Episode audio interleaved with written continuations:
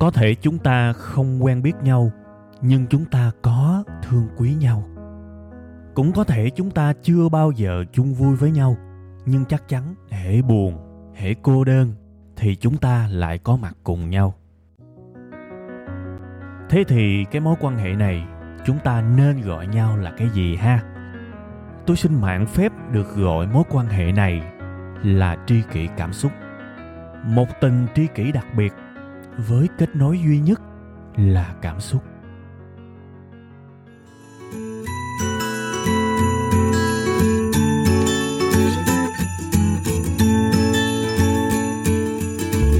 Rồi xin mến chào, xin kính chào, xin thân thương chào tất cả quý vị và các bạn. Chúng ta một lần nữa gặp lại nhau trong chương trình podcast rất quen thuộc đó là tri kỷ cảm xúc. Mến chào, thân thương chào các tri kỷ của tôi. Thưa quý vị, tuần mới thì cũng như mọi khi, chủ đề nó như thế nào thì từ từ mình nói. Cái điều quan trọng nhất là phải chào, phải chúc. Đó là cái tình cảm, cái yêu thương mà tôi muốn dành cho tất cả quý vị và các bạn nói những cái điều tử tế những cái điều tốt đẹp những cái tâm tình từ trái tim tới trái tim tôi cho rằng không bao giờ là cái sự thừa mứa trong chương trình này nó giống như là thực phẩm nuôi dưỡng cơ thể thì những cái xúc cảm những cái điều tử tế những cái sự biết ơn nó sẽ nuôi dưỡng tâm hồn tâm hồn mình mà bỏ đói lâu quá, nó thiếu những cái ái ngữ, nó thiếu những cái điều quan tâm, những cái điều trân trọng, thì lâu ngày nó sẽ khô cằn. Và một cái tâm hồn mà nó khô cằn lâu ngày quá, thì nó sinh ra một cái gọi là định kiến. Đó là cuộc đời này nó không còn điều gì tốt đẹp nữa.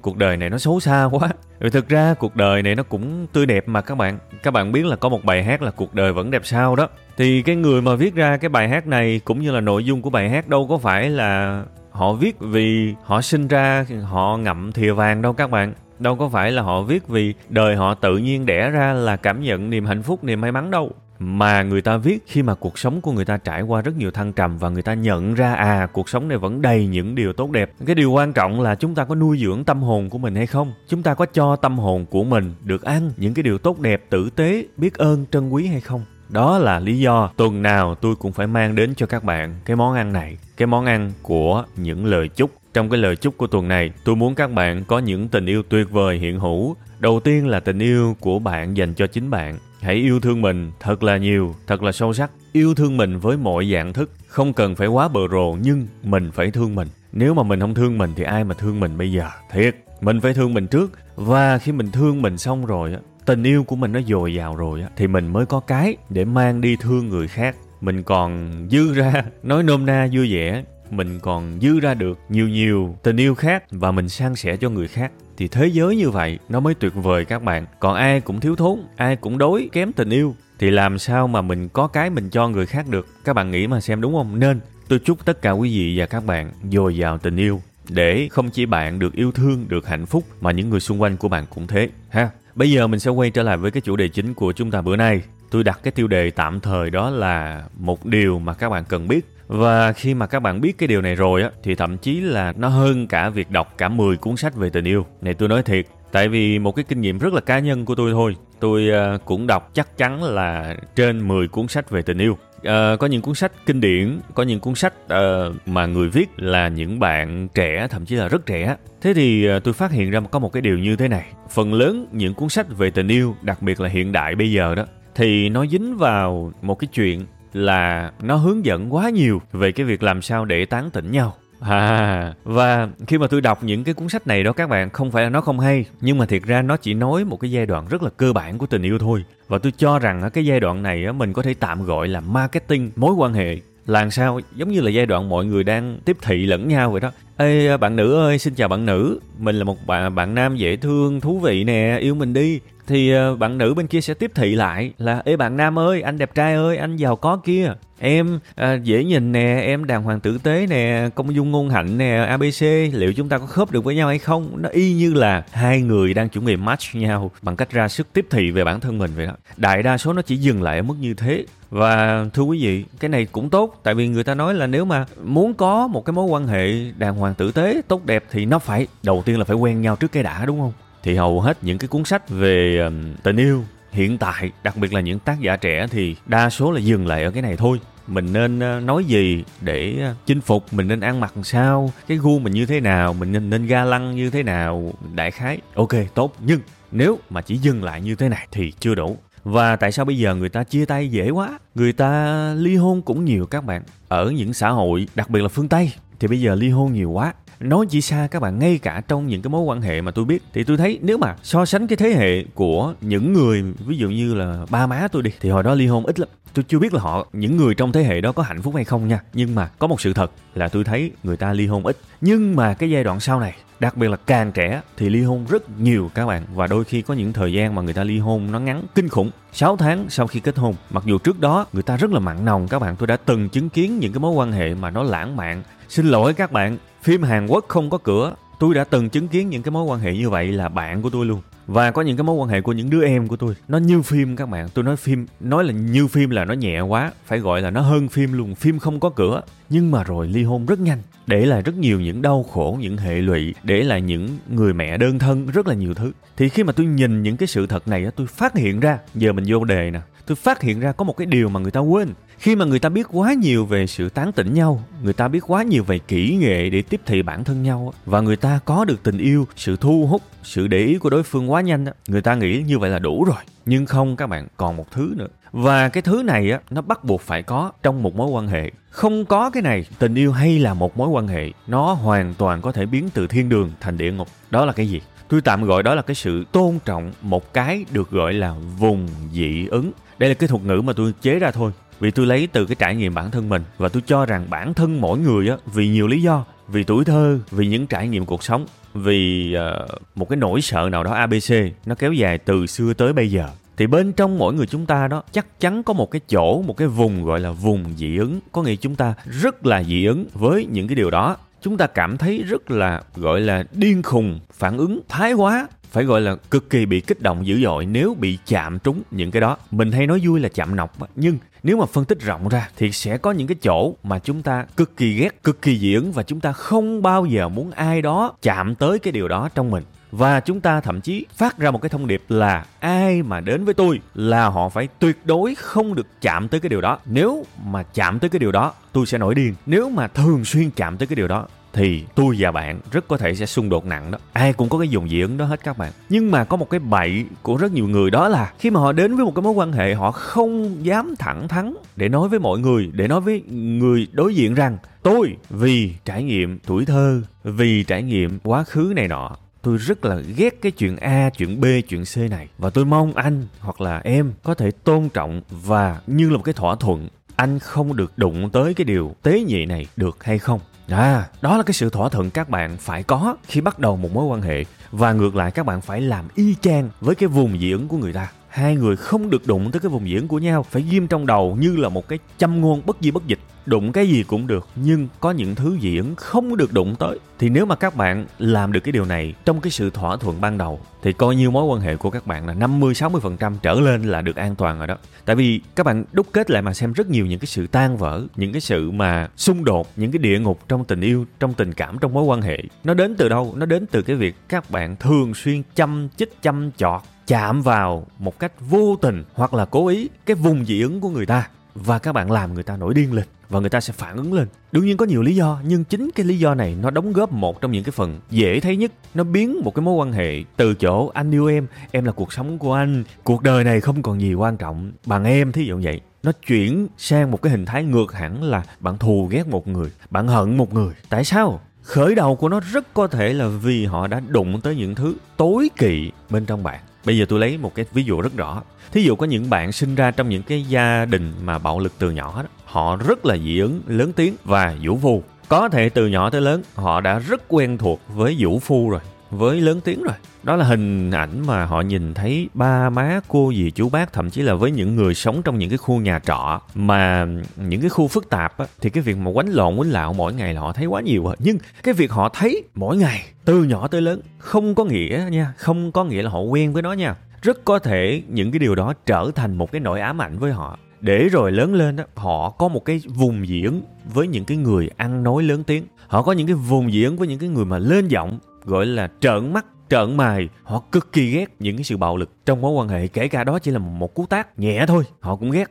họ rất ghét. Thế thì thưa các bạn những người này nếu mà quen với một cái người gọi là là người yêu đi mà cái người yêu này mà có những cái tính cách thường xuyên nóng giận gia trưởng lớn tiếng và có một cái mầm móng bạo lực nào đó, thì thưa các bạn, người yêu này sẽ đưa cái bạn kia vào một địa ngục thực sự. Tại vì đây là cái vùng diễn, đây là cái vùng tối kỵ, cái vùng mà họ đã trải nghiệm quá nhiều cái cảm giác tồi tệ rồi. Họ không muốn người yêu hiện tại của họ mang đến cho họ nữa. Thì nếu mà người yêu mà đến với cái bạn này và không ý thức được một cách vô tư hồn nhiên, bảo là u tôi bộc trực, tiếng tôi nó lớn, giọng của tôi nó sang sảng, phải nói nó lớn vậy nghe nó mới phê. Nếu mà bạn mang cái tư tưởng hồn nhiên đó và bạn không có để ý rằng cái người đối diện họ rất là ghét, rất là dị ứng những cái hành vi như vậy. Thì hai bạn sớm muộn gì cũng banh xác. Mối quan hệ này sớm muộn gì cũng banh xác. Thề luôn các bạn, thề luôn. Và nếu mà nó không banh xác nhanh thì nó cũng banh xác chậm. Tại vì tôi biết cũng sẽ có nhiều người chọn cái cách gọi là chịu đựng, nín nhịn.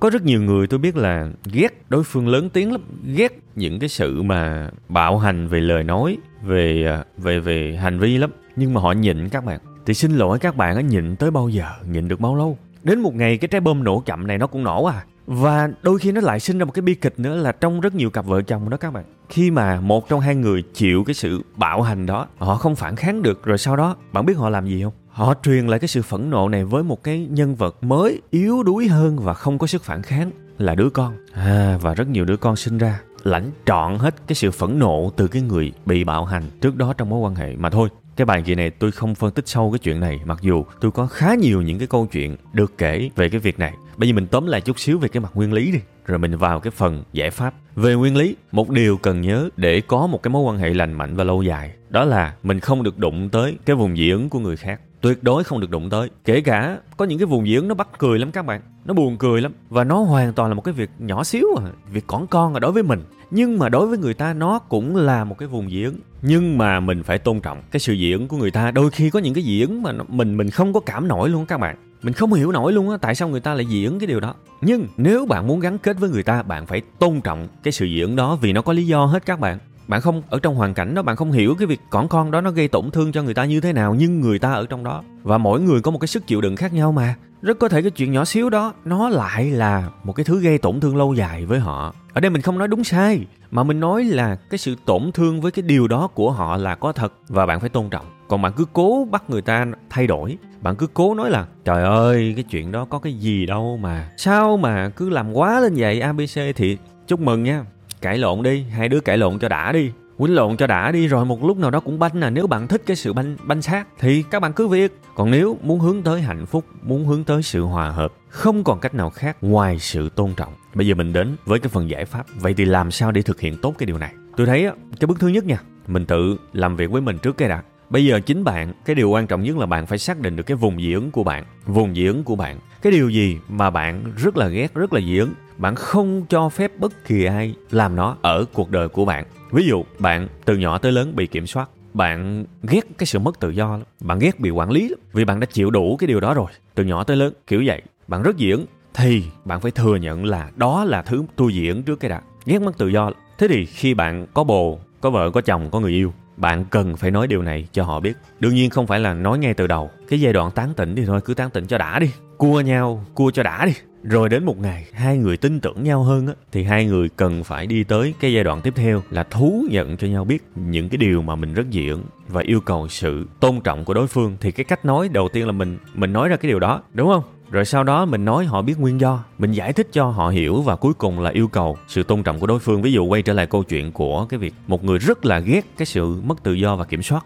Thì mình có thể nói là anh từ nhỏ tới lớn, anh bị gia đình kiểm soát nhiều quá, anh rất ghét cái điều đó. Rồi cái giai đoạn đầu tiên anh đi làm chẳng hạn, anh vào một cái công ty mà nó cũng kiểm soát anh quá nhiều. Anh ngột ngạt, nên là anh không chỉ là dị ứng ghét cái sự kiểm soát của người khác mà anh còn thù nó nữa anh rất là xin lỗi, nhưng mà đó là trải nghiệm của anh rồi. Đó là rất nhiều năm nó tạo ra cái cảm giác đó của anh. Và không dễ để anh có thể vượt qua được nó, vì nó tích tụ lâu quá rồi. Nên thực sự anh muốn nói cho em hiểu là anh rất là mong em sẽ không kiểm soát anh. Bản chất anh là anh luôn sống đàng hoàng tử tế. Anh sống và coi trọng cái sự tin tưởng lắm. Nên là anh thực sự là không thích và anh không biết sao anh giống như nổi khùng nổi điên á, khi mà ai đó kiểm tra điện thoại của anh, khi mà ai đó cứ dò hỏi anh đang làm gì, ở đâu anh đi chỗ này, bắt anh phải chụp hình, gửi về. Em hiểu không? Những cái sự kiểm soát này có thể nó rất bình thường với em. Nó rất là, nó nó không có gì với em cả. Nhưng nó gợi lại những cái quá khứ, những cái điều mà anh phải chịu đựng, tổn thương, trầm cảm từ nhỏ tới lớn. Nó rất kinh khủng. Nên anh thực sự là anh yêu cầu một cái sự tôn trọng và mối quan hệ này anh không thể mà vui vẻ được nếu có sự kiểm soát xuất hiện. Có thể các bạn ngại, nhưng các bạn phải nói nói thật với đối phương về cái mong muốn của mình. Bạn phải nói là anh thực sự mong muốn cái điều đó. Và anh anh biết là rất là khó để em hiểu, nhưng anh sẽ luôn luôn bị đặt vào cái tình trạng kích động, nói khùng nói điên và có thể gây hại về mặt tiêu cực cho mối quan hệ này nếu anh bị kiểm soát. Nên anh thực sự là anh rất rất mong muốn em nhớ cái điều này và tôn trọng cái mong muốn đó của anh. Nha, hãy nói thẳng. Tại vì á, nếu mà bạn không nói thẳng, người ta không biết. Người ta cứ vô tình người ta chạm tới cái điều đó. Bạn sẽ nổi khùng một, hai, ba, bốn, năm lần đúng không? Chắc chắn một lúc nào đó, khi cái sự nổi khùng quá nhiều, bạn sẽ tìm cách thoát đi, sẽ tìm cách chia tay hoặc là sẽ trở thành một thằng nói dối. Đúng không? Không đâu vào đâu cả. Nên thà nói thẳng, ngay từ đầu, nếu mà họ tôn trọng thì tốt quá. Cảm ơn và biết ơn. Nếu họ không tôn trọng cái điều này, họ không chịu chấp nhận, thì bạn hãy cố gắng hết sức để thuyết phục lại lần thứ hai, lần thứ ba, lần thứ tư. Còn nếu mà không được nữa thì giọt ao, bye bye thôi. Chứ không còn cách nào khác. Thà là ngay từ cái buổi chớm, cái buổi bình minh của mối quan hệ bạn phát hiện ra cái người đối diện không bao giờ tôn trọng cái vùng dị ứng của bạn. Bạn đi luôn cho rồi. Nó bớt đau khổ các bạn và nó nó tiết kiệm thời gian của nhau rất là nhiều. Chứ mà các bạn cứ cố đắm ăn xôi biết một cái người không bao giờ tôn trọng cái điều đó của bạn mà cứ cố gắng thay đổi họ, thì ok, cứ cố. Nhưng một hai lần thôi các bạn. Còn 10 lần không được thì đường nào các bạn cũng đi à. Mà cái lần sau cái lần mà phải đợi mà yêu nhau thấm thiết một hai năm rồi mới đi nó đau khổ lắm. Đó là về phần mình nha. Còn về phần người ta, mình cũng phải làm như vậy thậm chí khi người ta không phát hiện ra cái nguyên tắc này, không phát hiện ra cái điều cốt lõi này, mình chủ động mình hỏi người ta cũng được. Anh biết là mỗi người từ nhỏ tới lớn sẽ luôn có những cái trải nghiệm không hay, sẽ có những cái niềm đau nào đó có thể chôn giấu từ bên trong. Anh anh biết ai cũng có cái này hết. Nên thành ra đó, anh rất là khó để nhìn thấy được bản thân em ghét cay, ghét đắng cái điều gì. Nhưng mà nói cho anh biết, em dị ứng nhất với cái gì? Cái thứ gì mà nửa giây thôi là em em đã không muốn người ta làm cho mình rồi và khi mà người ta làm cái điều đó với mình á, em sẽ cực kỳ nổi khùng, nổi điên, nổi quạo. Những ký ức, những tổn thương, quá khứ nó ùa về.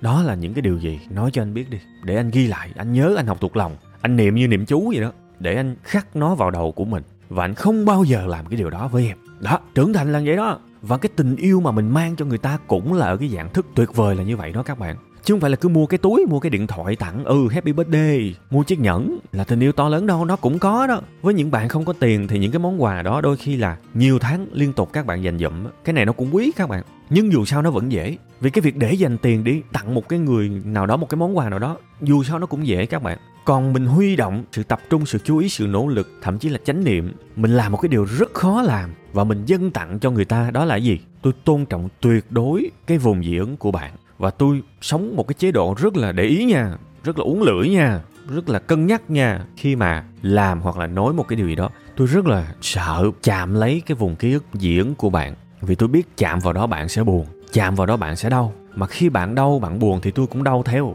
tôi cũng xót xa theo. Thì đó không phải là tình yêu là cái gì các bạn, nha. Nên thực ra cái bài kỳ này phương pháp thì chỉ là hai bước thôi. Một là xác định vùng dị ứng của mình và nói cho người ta biết ha, người ta tôn trọng thì mình cảm ơn. Người ta không tôn trọng thì mình cố gắng thuyết phục. Nhưng mà mình biết chắc là người ta hời hợt quá. Người ta không bao giờ tôn trọng nó đâu. Thậm chí người ta còn bắt mình bỏ cái vùng dị ứng ui cái vùng dị ứng của anh xàm quá. Anh thay đổi đi ví dụ như vậy. Thì cái này nguy hiểm lắm bạn. Bởi vì thay đổi được, thay đổi rồi. Mà chưa tính cái vùng dị ứng này, cái sự kích thích là từ bên ngoài mà, chứ không phải là tôi tự kích thích đâu. Hiểu không? Ví dụ bây giờ, một cái người mà từ nhỏ tới lớn, sống trong bạo lực họ dị ứng với cái tiếng tiếng la tiếng hét. Thì bây giờ một cách tử tế nhất mà thể hiện tình yêu nha là bạn nói chuyện nhỏ nhẹ lại. Thì cái đó mới là tình yêu tử tế chứ các bạn chứ các bạn bắt người ta ui anh em, em phải quen cái lỗ tai để em phải nghe lớn cho nó quen chứ.